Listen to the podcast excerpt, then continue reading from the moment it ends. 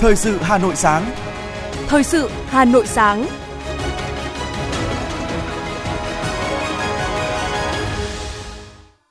Kính chào quý vị và các bạn. Bây giờ là chương trình thời sự của Đài Phát thanh Truyền hình Hà Nội. Chương trình sáng nay, thứ tư ngày 15 tháng 3 năm 2023 có những nội dung chính sau đây. Phiên họp thứ 21 của Ủy ban Thường vụ Quốc hội sẽ khai mạc vào ngày hôm nay, 15 tháng 3. Bí thư Thành ủy Đinh Tiến Dũng chủ trì làm việc với Ban chỉ đạo triển khai dự án đầu tư xây dựng đường vành đai 4 vùng thủ đô Hà Nội về tình hình triển khai dự án trên địa bàn thành phố. Ngân hàng Nhà nước thực hiện điều chỉnh các mức lãi suất điều hành. Cục Viễn thông, Bộ Thông tin và Truyền thông cảnh báo giả mạo nhà mạng yêu cầu cập nhật thông tin chủ thuê bao. Phần tin thế giới có những thông tin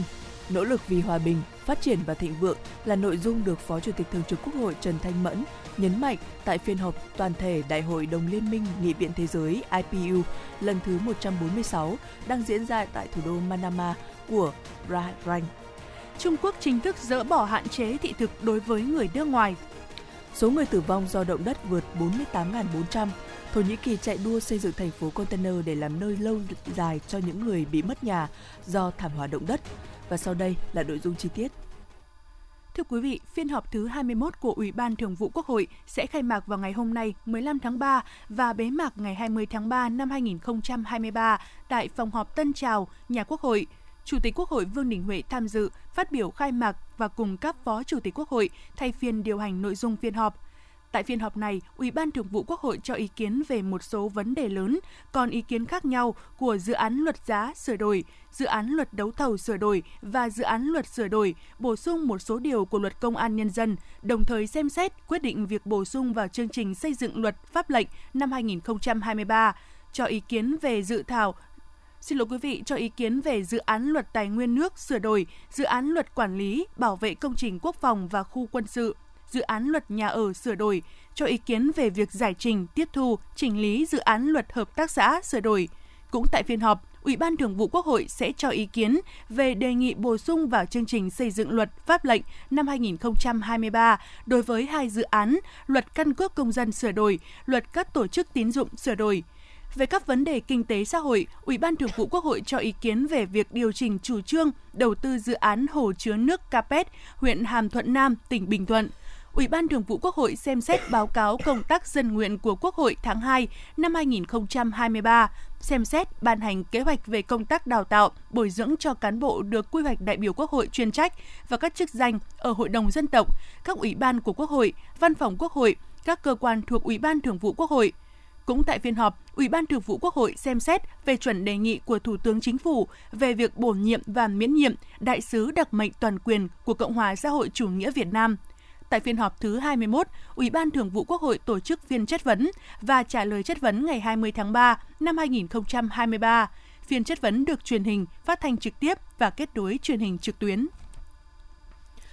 Chiều qua, Thành ủy Hà Nội, đồng chí Đinh Tiến Dũng, Ủy viên Bộ Chính trị, Bí thư Thành ủy, Trưởng đoàn đại biểu Quốc hội thành phố Hà Nội, trưởng ban chỉ đạo thực hiện dự án đầu tư xây dựng đường vành đai 4 vùng thủ đô Hà Nội của ban chỉ đạo chung cả ba tỉnh thành phố chủ trì làm việc với ban chỉ đạo triển khai dự án đầu tư xây dựng đường vành đai 4 vùng thủ đô Hà Nội trên địa bàn thành phố về tình hình triển khai dự án.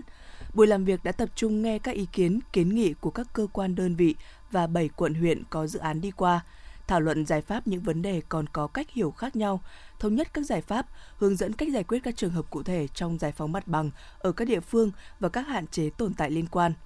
Phát biểu chỉ đạo và kết luận buổi làm việc, Bí thư Thành ủy Đinh Tiến Dũng ghi nhận, đánh giá cao sự vào cuộc trách nhiệm, kết quả triển khai dự án, nhất là kết quả công tác giải phóng mặt bằng của Ban chỉ đạo thực hiện dự án đầu tư xây dựng đường vành đai 4 vùng thủ đô trên địa bàn thành phố Hà Nội và ở các quận huyện.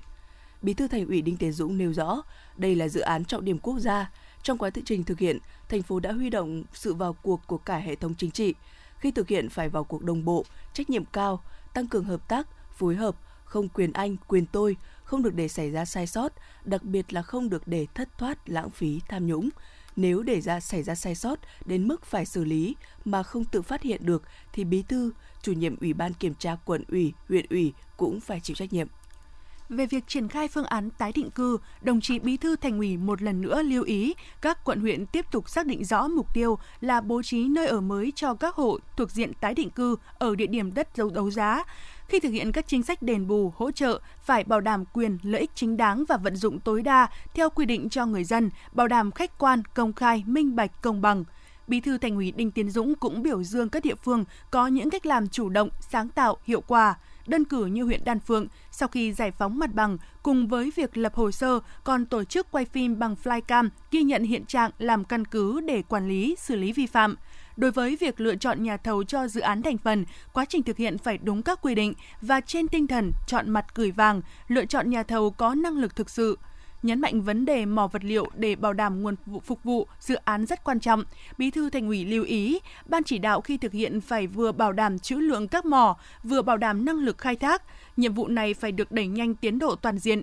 Đồng chí Đinh Tiến Dũng cũng yêu cầu ban chỉ đạo ra soát kỹ về các nguồn để bảo đảm đủ vốn đáp ứng nhu cầu của dự án trên địa bàn thành phố theo tiến độ đồng chí Đinh Tiến Dũng yêu cầu từng đồng chí thành viên ban chỉ đạo triển khai dự án trên địa bàn thành phố Hà Nội, lãnh đạo các cấp, các ngành tiếp tục vào cuộc với ý chí quyết tâm và tinh thần trách nhiệm cao nhất, xác định tất cả vì việc chung, coi kết quả thực hiện dự án là danh dự, là trách nhiệm của bản thân. Khi thực hiện, các cấp, các ngành và từng cá nhân phải sâu sát cơ sở, bảo đảm liên thông trên tinh thần, trên dưới đồng lòng, dọc ngang thông suốt, bảo đảm tiến độ đề ra, có vướng mắc vượt thẩm quyền phải báo cáo ngay.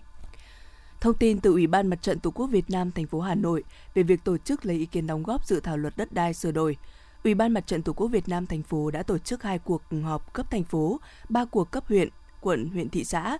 579 cuộc cấp phường xã và hơn 2.000 cuộc tại thôn, tổ dân phố lấy ý kiến đóng góp dự thảo. Ủy ban Mặt trận Tổ quốc Việt Nam thành phố đã tổng hợp báo cáo đóng góp ý kiến với đầy đủ các nội dung góp ý vào dự thảo luật của các tầng lớp nhân dân trên địa bàn thủ đô.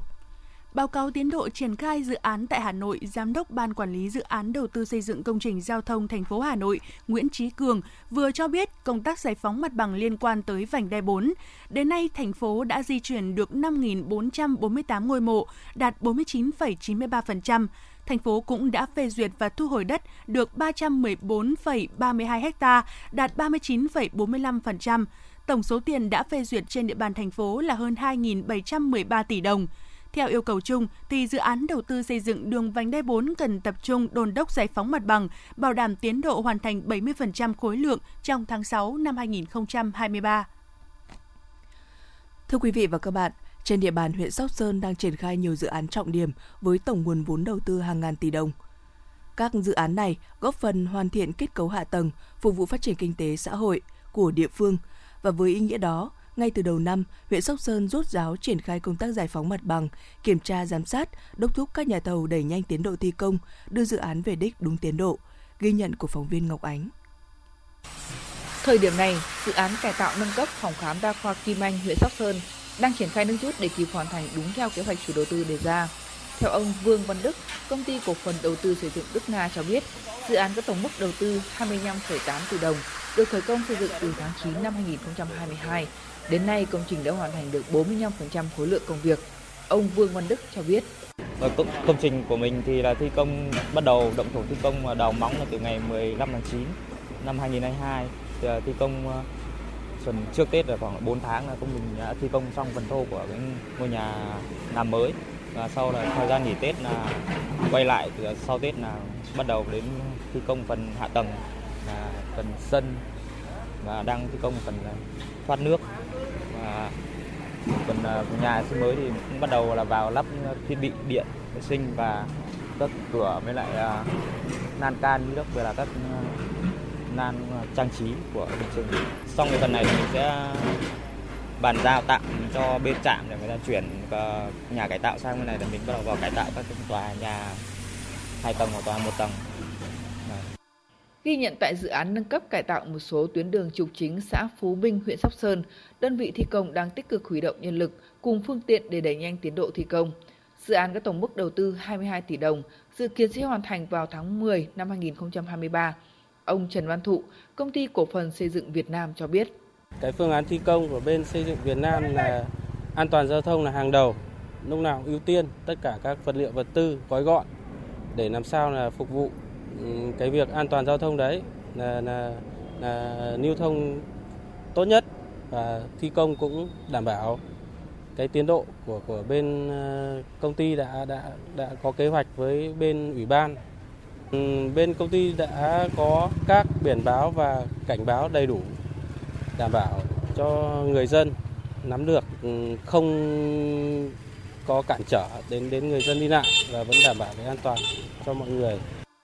Để đảm bảo tiến độ triển khai các dự án theo kế hoạch đề ra trong năm 2023, tạo sức bật cho phát triển kinh tế, huyện Sóc Sơn tích cực thực hiện đồng bộ nhiều giải pháp. Đối với các dự án đã khởi công, huyện tăng cường giám sát đôn đốc các nhà thầu tranh thủ thời tiết thuận lợi, bố trí nhân lực, phương tiện kỹ thuật, tổ chức phương án kế hoạch thi công phù hợp, không để chậm muộn gây lãng phí nguồn lực quốc gia và đảm bảo tiến độ theo cam kết. Về công tác giải phóng mặt bằng, Ủy ban dân huyện ký cam kết thực hiện công tác giải phóng mặt bằng với lãnh đạo từng xã thị trấn, phòng ban chuyên môn và từng dự án trên địa bàn nhằm xác định rõ trách nhiệm, mốc thời gian, khối lượng công việc hoàn thành. Ông Nguyễn Xuân Tuyên, trưởng phòng kế hoạch tổng hợp Ban quản lý dự án huyện Sóc Sơn cho biết. Hiện nay thì cái quá trình ờ, khó khăn vướng mắc thì đối với trên địa bàn huyện Sóc Sơn ấy, thì chủ yếu là do cái công tác ờ, giải phóng mặt bằng với những cái khu vực mà có đất ở dân cư là chúng tôi đang phải tập trung À, tuyên truyền vận động à, đồng thời là à, lập các cái phương án bồi thường hỗ trợ. Và những cái trường hợp mà cố tình uh, chây ỉ không bàn giao mặt bằng thì huyện cũng đang tổ chức công tác là lập cái biện pháp để cưỡng chế thi công. Và dự kiến là trong tháng 3 thì huyện sẽ tổ chức cưỡng chế một số công trình dự án để đảm bảo cái tiến độ theo cái kế hoạch của huyện. Tổng nguồn lực mà huyện Sóc Sơn dự kiến huy động trong năm 2023 từ ngân sách thành phố và của địa phương là hơn 1.161 tỷ đồng. Đây sẽ là động lực quan trọng thúc đẩy phát triển đồng bộ hạ tầng kinh tế xã hội của huyện Sóc Sơn trong năm 2023. Thưa quý vị và các bạn, để hoàn thành mục tiêu 100% người dân được tiếp cận nước sạch như nghị quyết Đại hội Đảng bộ thành phố Hà Nội đã đề ra, Hà Nội đang nỗ lực thực hiện nhiều giải pháp để tăng tốc phủ sóng nguồn nước sạch nhằm nâng cao chất lượng cuộc sống của người dân. Tính đến hết năm 2022, tổng nguồn nước sạch tập trung cung cấp cho thành phố đạt khoảng 1 triệu 530 nghìn mét khối một ngày đêm. Con số này đáp ứng được nhu cầu sử dụng nước của 100% dân cư đô thị và hoàn thành phủ mạng cấp nước khu vực nông thôn cho khoảng 27 xã, tăng thêm khoảng 5% với quy mô khoảng 60.000 hộ dân với khoảng 240.000 người so với năm 2021 tại các khu vực 7 xã huyện Đông Anh, 5 xã huyện Phú Xuyên, 7 xã huyện Trương Mỹ, 3 xã huyện Sóc Sơn, 4 xã huyện Ứng Hòa, 1 xã huyện Ba Vì, nâng tổng số người dân khu vực nông thôn được tiếp cận nước sạch lên khoảng 85%. Anh Phạm Văn Lý và bà Phạm Ngọc Lan, người dân huyện Quốc Oai, chia sẻ. Khi có nước sạch thì ở đây dùng số khoan vậy. Vâng, còn cái nguồn nước của nó thì cũng không được tốt lắm, khu vực này không được tốt lắm. Nhưng mà uh, giáp Tết vừa rồi thì là cũng uh, có lắp lắp đặt nước sạch thì cái nguồn nước rất là tốt và khỏe và đảm bảo vệ sinh. Nhà tôi có nước nước giếng khoan hiện giờ nhà tôi rất tốt, rất to. Nhưng mà sau khi nói là có nước sạch về thì nhà tôi cũng muốn dùng. Hiện thành phố Hà Nội còn 149 xã chưa có nước sạch, trong đó có 121 xã đã giao nhà đầu tư nhưng chưa thực hiện. 28 xã chưa có nhà đầu tư đề xuất dự án. Việc triển khai các dự án tại những khu vực nông thôn còn gặp khó khăn do chi phí đầu tư lớn, song người dân đấu nối sử dụng ít nên không đảm bảo cân đối thu chi. Chẳng hạn nếu ở khu vực đô thị, khi có nhiều hộ dùng chung một nguồn nước, lại có nhiều nhà hàng, khách sạn, đơn vị sản xuất nên công suất sử dụng cao, từ đó dẫn đến mức lũy kế cao, đẩy giá lên cao.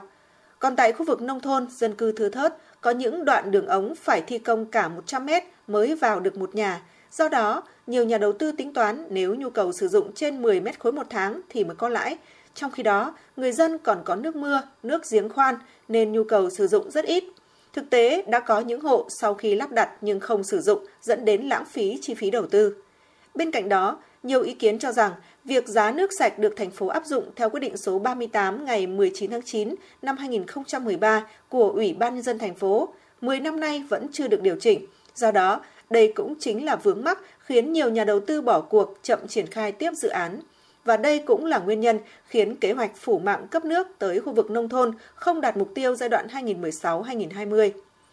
Trên thực tế, từ năm 2019, thành phố Hà Nội đã xây dựng lộ trình điều chỉnh giá nước sạch, nhưng do ảnh hưởng của dịch COVID-19 và chính phủ chỉ đạo chưa điều chỉnh giá một số mặt hàng đầu vào của các ngành sản xuất nên kế hoạch vẫn trì hoãn từ đó đến nay. Sau 2 năm trì hoãn, đây chính là thời điểm thích hợp để tiến hành điều chỉnh các quy định liên quan giá nước sạch, từ đó góp phần đảm bảo quyền lợi cho người dân ở cả đô thị và nông thôn.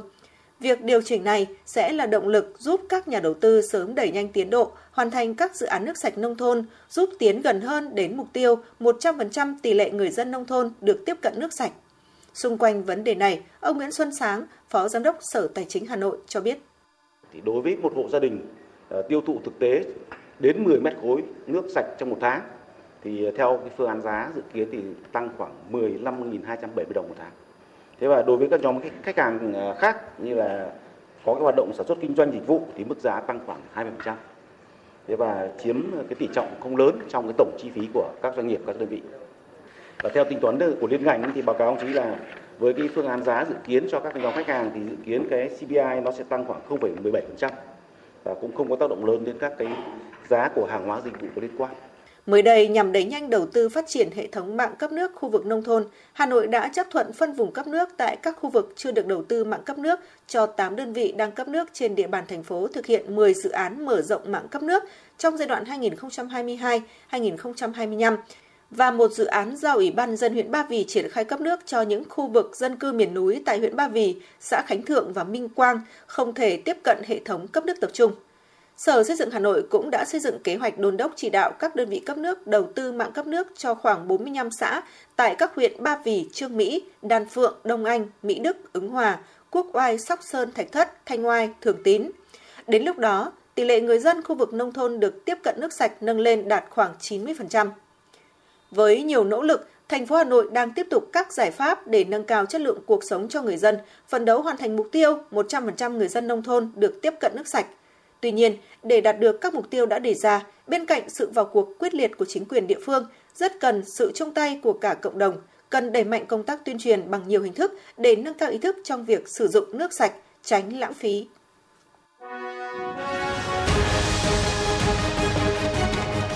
Thời sự Hà Nội, nhanh, chính xác, tương tác cao. Thời sự Hà Nội, nhanh, chính xác, tương tác cao.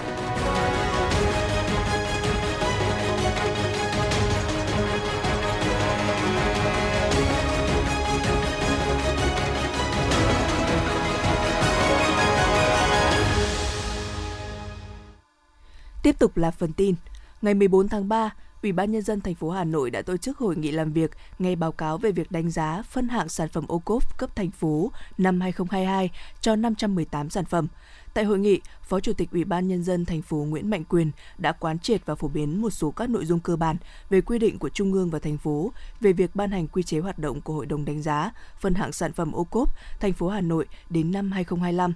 Kết luận tại hội nghị, Phó Chủ tịch Ủy ban nhân dân thành phố đề nghị thời gian tới cần đẩy mạnh phân cấp và giao nhiệm vụ đánh giá, phân hạng sản phẩm ô cốp 3 sao cho cấp huyện, giao cơ quan thường trực Sở Nông nghiệp và Phát triển nông thôn tham mưu thành phố hoàn thiện cơ chế hỗ trợ chương trình ô cốp trong tháng 4 năm 2023 để hướng dẫn các địa phương thực hiện. Đồng chí Nguyễn Mạnh Quyền cũng đề nghị các quận, huyện, thị xã xây dựng các trung tâm thiết kế, giới thiệu, quảng bá, bán sản phẩm ô cốp, kết hợp phát triển du lịch để thúc đẩy chương trình ô cốp bền vững. Ngân hàng Nhà nước vừa quyết định điều chỉnh các mức lãi suất điều hành và lãi suất cho vay ngắn hạn tối đa bằng Việt Nam đồng của các tổ chức tín dụng. Quyết định này có hiệu lực từ hôm nay 15 tháng 3 năm 2023. Cụ thể, lãi suất tái chiết khấu giảm từ 4,5% một năm xuống 3,5% một năm. Lãi suất cho vay qua đêm trong thanh toán điện tử liên ngân hàng và cho vay bù đắp thiếu hụt vốn trong thanh toán bù trừ của ngân hàng nhà nước đối với tổ chức tín dụng giảm từ 7% một năm xuống 6% một năm. Riêng lãi suất tái cấp vốn giữ nguyên ở mức 6% một năm. Cục Viễn thông, Bộ Thông tin và Truyền thông cảnh báo, tới đây tình trạng tin nhắn của gọi lừa đảo để chiếm đoạt thông tin người dùng điện thoại có thể sẽ bùng phát. Thủ đoạn của các đối tượng sẽ là nhắn tin giả mạo các nhà mạng, cảnh báo chủ thuê bao có thể bị khóa SIM, sau đó yêu cầu chủ thuê bao cung cấp thông tin cá nhân để nâng cấp SIM.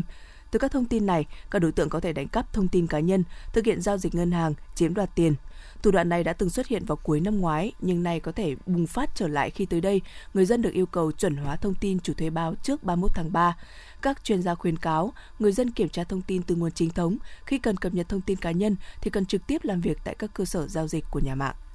Thưa quý vị, sau thành phố Hồ Chí Minh, hàng loạt phụ huynh ở Hà Nội và nhiều tỉnh thành khác bị lừa đảo với cùng một kịch bản còn đang cấp cứu trong bệnh viện. Kịch bản này không mới, liên tiếp những ngày gần đây, các phụ huynh ở nhiều trường cấp 2 và cấp 3 trên địa bàn Hà Nội nhận được tin nhắn lừa đảo tương tự. Các số điện thoại rất công khai và lặp lại, lừa đảo với nhiều phụ huynh. Thậm chí có trường hợp các đối tượng dùng chiêu trò rất tinh vi như âm thanh cấp cứu, có người giả danh bác sĩ để mô tả về tình trạng nguy kịch, đánh vào tâm lý hoang mang của phụ huynh để lừa đảo truyền tiền phẫu thuật gấp.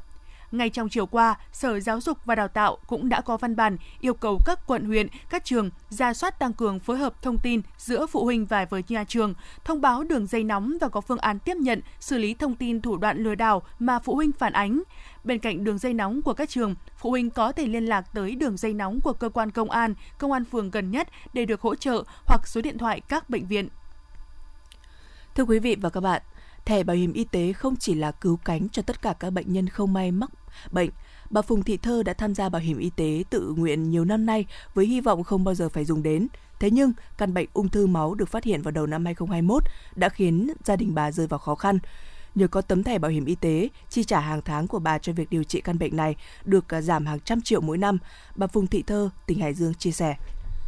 Mỗi một đợt tham gia thế chỉ cầu mong nó khỏe rồi vất bảo hiểm đi thôi. Thế từ ngày có bệnh đến giờ thì là cái bảo hiểm ấy mà đi đúng tuyến thì là trên này người ta thanh toán cho 80 phần trăm nhưng mà bị cái bệnh hiểm nghèo này thì xã người ta lại cấp cho cái hộ nghèo Tuổi còn trẻ nên chị Hoàng Thị Kiều Anh chưa bao giờ nghĩ mình sẽ mắc bệnh hiểm nghèo. Chỉ sau một lần kiểm tra sức khỏe, chị mới phát hiện căn bệnh ung thư máu quái ác này. Chị Hoàng Thị Kiều Anh, tỉnh Yên Bái, nói. Rất là nhiều chi phí luôn ạ. Với uh, gia đình chúng tôi thì cảm thấy rất là nhiều luôn đấy ạ cũng đi đi làm thì uh, cũng đóng bảo hiểm y tế thì cũng chỉ nghĩ là đóng bảo hiểm y tế ở uh, mai kia ví dụ như mình có đi viện này thì mình sẽ bớt được một khoản này xong mai kia mình về uh, hưu thì mình sẽ có thêm một khoản lương hưu nữa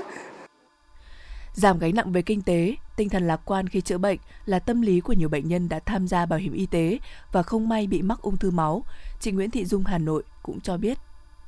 Nếu mà mình có bảo hiểm y tế thì mình không có bảo hiểm y tế thì mình phải tốn hết 10 triệu nhưng mình có bảo hiểm y tế thì mình tốn có 2 triệu mấy. Tôi thấy là từ nhỏ đến lớn chưa chưa uống viên thuốc nào, chưa đi bệnh viện bao giờ. Lần đầu tiên tôi đi bệnh viện nên là tôi thấy như thế là cũng thấy thỏa đáng.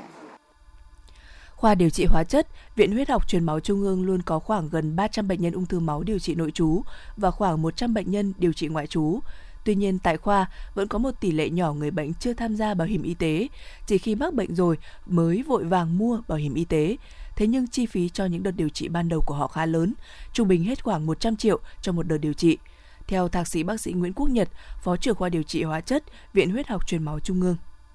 À, với người bệnh ung thư thì gần như cuộc sống của họ gắn liền với bệnh viện cho đến hết cuộc đời. Do đó cái thẻ bảo hiểm là rất quan trọng đối với người bệnh đó để họ đó là cái động lực để họ có cũng là cái điều kiện để họ có thể mà tham gia được cái điều trị ờ, chuyên sâu ở bệnh viện cũng như họ cái cơ hội để họ có thể tiếp cận được những cái phương pháp điều trị cũng như cái thuốc điều trị mà mà đắt tiền. À, trong đó thì có những cái thuốc bảo hiểm mới chi trả một phần thôi nhưng tuy nhiên thì với cái có bảo hiểm y tế thì cũng đã đỡ phần nào cho người bệnh và đó cũng là cái động lực để giúp họ có thể là theo đuổi được các phác đồ điều trị cho đến để mà giúp cho họ cái ổn định cái bệnh được lâu dài hơn. Mắc bệnh hiểm nghèo là điều không ai mong muốn, thế nhưng việc tham gia bảo hiểm y tế vẫn là phao cứu sinh cho mỗi một người bệnh khi đau ốm. Điều đó còn đảm bảo cuộc sống của mỗi gia đình không lâm vào cảnh nghèo hóa khi bị bệnh tật, qua đó góp phần quan trọng vào phát triển triển kinh tế xã hội, thực hiện an sinh bền vững.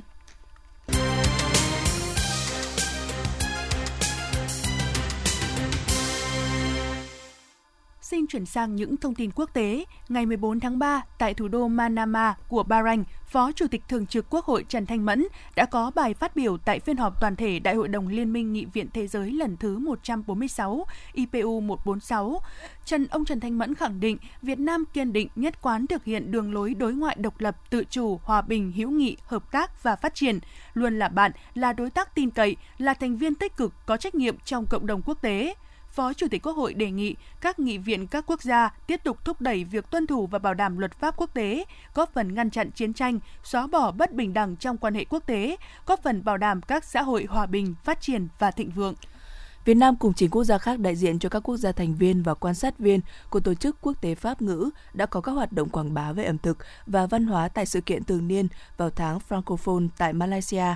Tại sự kiện, gian hàng Việt Nam giới thiệu nhiều món ăn truyền thống của Việt Nam khi được bạn bè quốc tế biết đến như nem rán, nem cuốn tôm thịt hay bánh cuốn, cùng một số các mặt hàng nông sản nổi tiếng như hạt điều, hạt tiêu, bún khô, phở khô.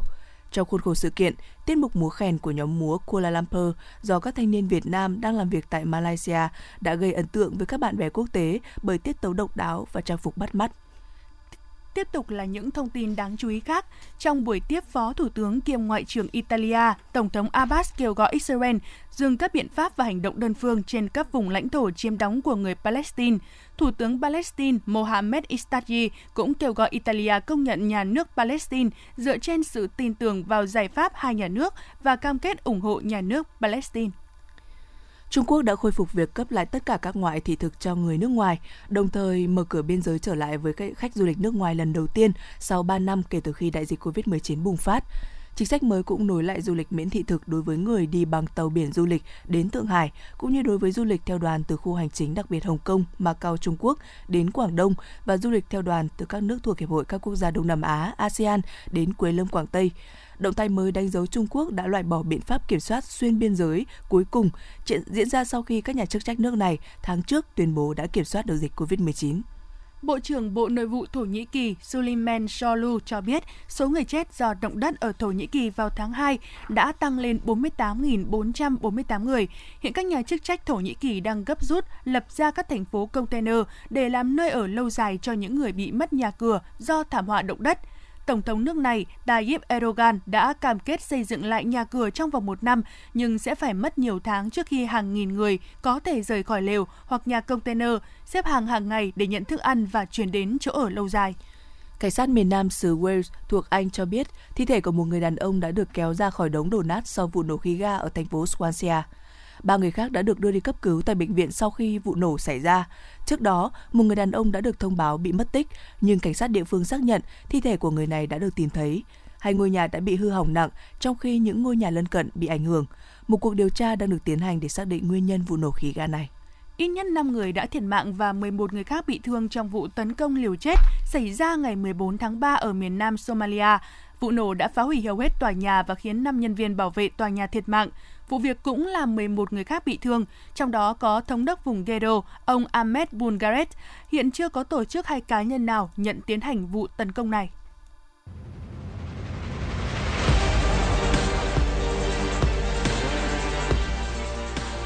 Bản tin thể thao Bản tin thể thao